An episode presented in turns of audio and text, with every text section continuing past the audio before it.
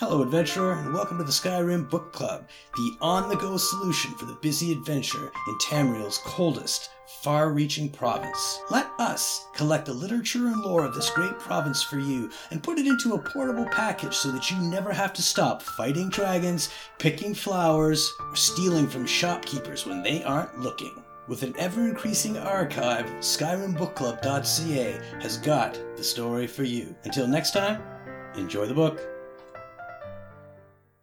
Isabel's Letter by Isabel. My dearest Ranmere, by the time you receive this, I will be gone. I know that it's wrong to mislead you, but I didn't want you to prevent me from going. I know it's been hard on you, on both of us, struggling to survive. I hate to see the look in your eyes every time you think about how little the two of us have, and I know you're too proud to ever say anything, so I'm going to make it all better.